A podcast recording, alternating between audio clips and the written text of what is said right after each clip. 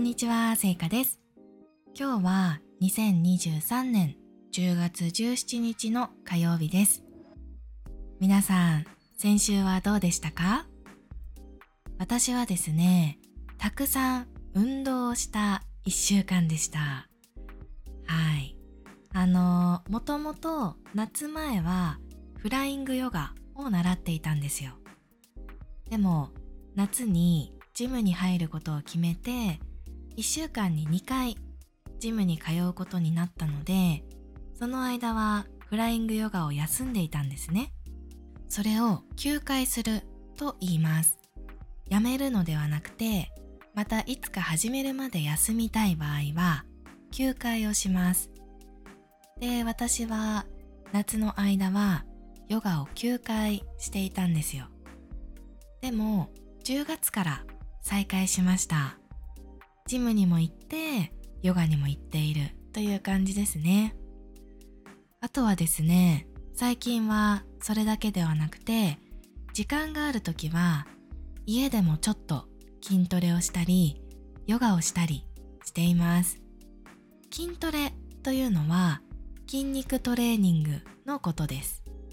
プッシュアップを日本語で腕立て伏せと言うんですけど、腕立て伏せなどの運動を筋トレと言います。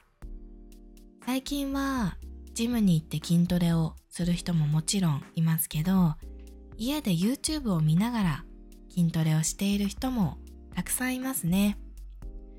私も仕事の日はずっと家にいるので、仕事が終わってエネルギーが残っていたら家で筋トレをしたり、その後ちょっと家の近くを歩いたりしています。やっぱり、そうですね。最近はかなり涼しくなったので、外を歩くのも気持ちがいいんですよ。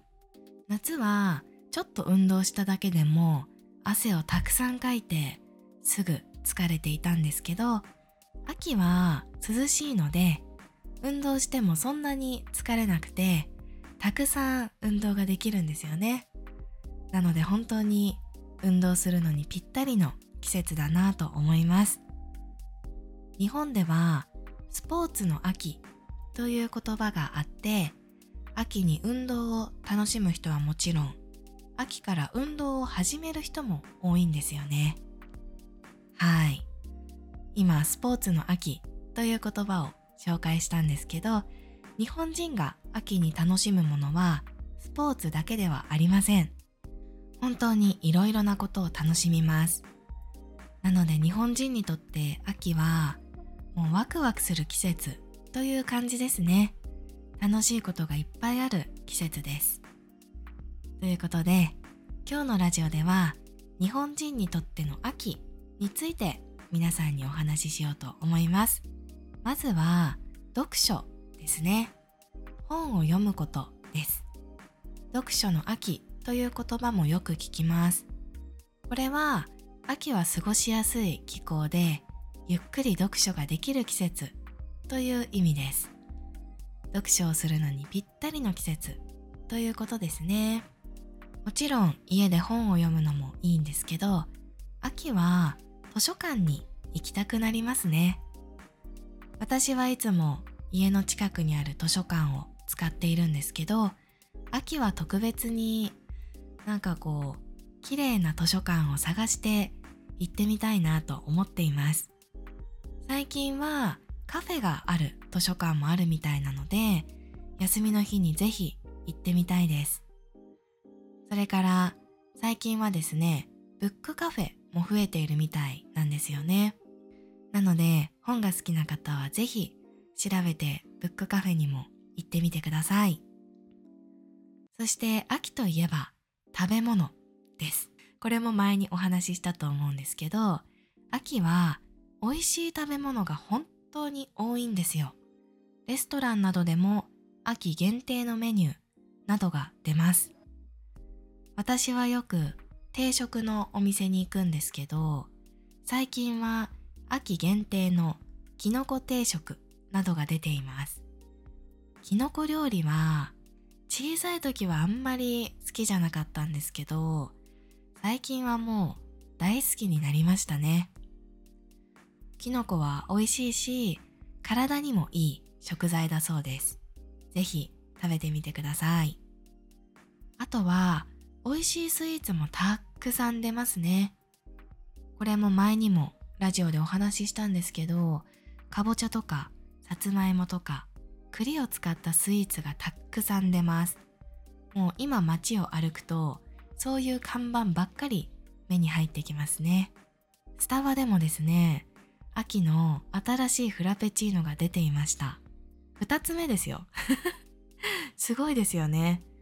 一つ目はさつまいものフラペチーノだったんですけど、二つ目はパンプキンのかぼちゃのフラペチーノだそうです。なんかハロウィンをイメージした黒いフラペチーノでした。面白いし、なんか美味しいと聞いたので、かぼちゃが好きな方はぜひ飲んでみてください。秋はですね、こう、ご飯もそうですし、スイーツもそうですし、本当に美味しいものがたくさんある季節のイメージなので、食べ物が好きな方はぜひ秋に日本を旅行することをお勧めします。それから、やっぱり秋といえば紅葉ですね。秋になると葉の色がオレンジや黄色、赤に変わってとっても綺麗なんです。紅葉は日本のいろいろな場所で見ることができますが、有名な場所はやっぱり特に綺麗なので、ぜひ時間があったら調べて行ってみてください。ライトアップされる場所などもあるそうです。東京にも紅葉が有名なスポットがいくつかありますし、あとはやっぱり京都は本当に素晴らしいと思います。